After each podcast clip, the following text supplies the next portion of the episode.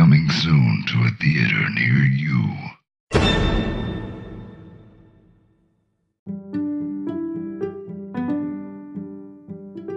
Hello and welcome to Hollywood East, a podcast devoted to discovering the film history of Wilmington, North Carolina. In each episode, we discuss a film shot at least in part here in Wilmington. We'll not just hear behind the scenes stories from these films, but also discuss how the presence of Wilmington as a shooting location influenced the film, and how the film impacted our city as well. This first episode profiles a little known comedy called The Squeeze, directed by Roger Young and released in 1987. It stars a pre Batman Michael Keaton and also features Rae Dawn Chong and Meatloaf. There's probably a reason you've never heard of this film. Roger Ebert's review of it described it as a non movie held together only by the intrinsic appeal of its stars.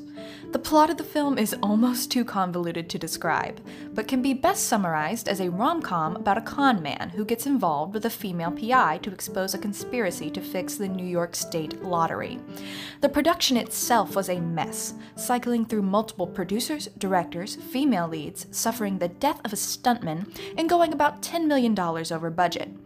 Ebert describes the textual location of the film as being smudged and indistinct. This is probably owing to the fact that it's shot in multiple locations, including Wilmington.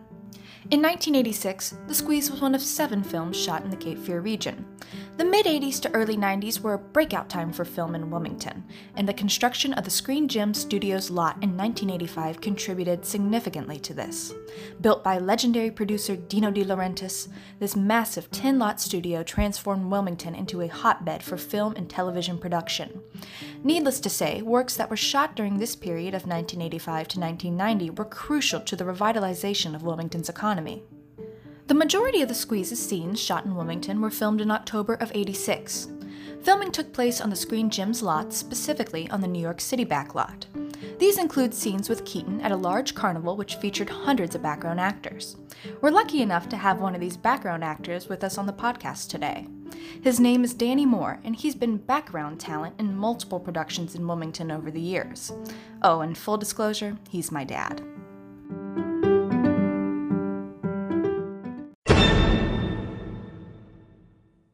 My first question for you is When did you start your film career in Wilmington? Was this your first uh, production? This was the first production I was part of. This was in October of 1986, and I was 16 years old. Wow.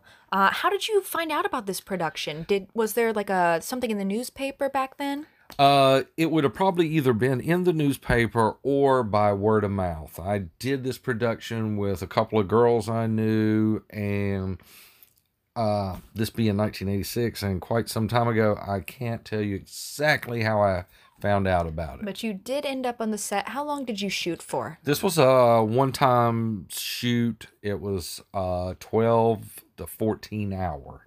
Do you remember what it was like in Wilmington around the time the film industry started to appear? What reactions did people have to this development? Oh, people were very excited in Wilmington at the time. Uh, it was Wilmington was an economy on the rebound. Mm-hmm. It had gone through some tough times in the 1970s.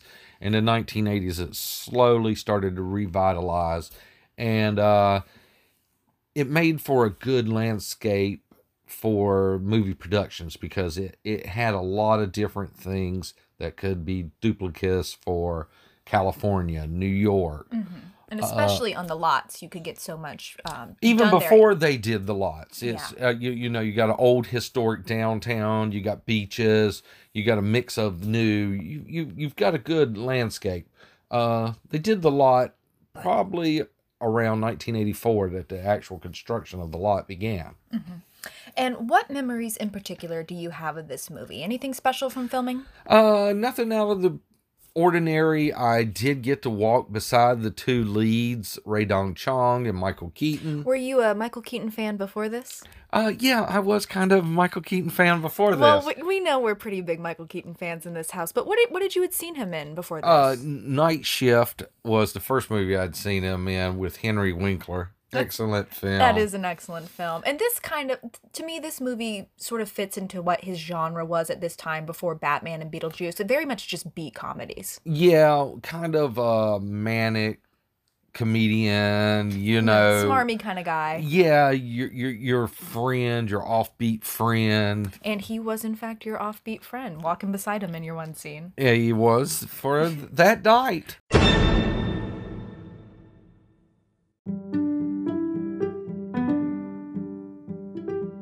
I hope you've enjoyed learning about this obscure comedy. I also hope you've enjoyed learning more about the era that this film was shot in, especially given how vital it was to shaping the character of our city today. Until next time, this is Cricket Moore reporting out of Hollywood East.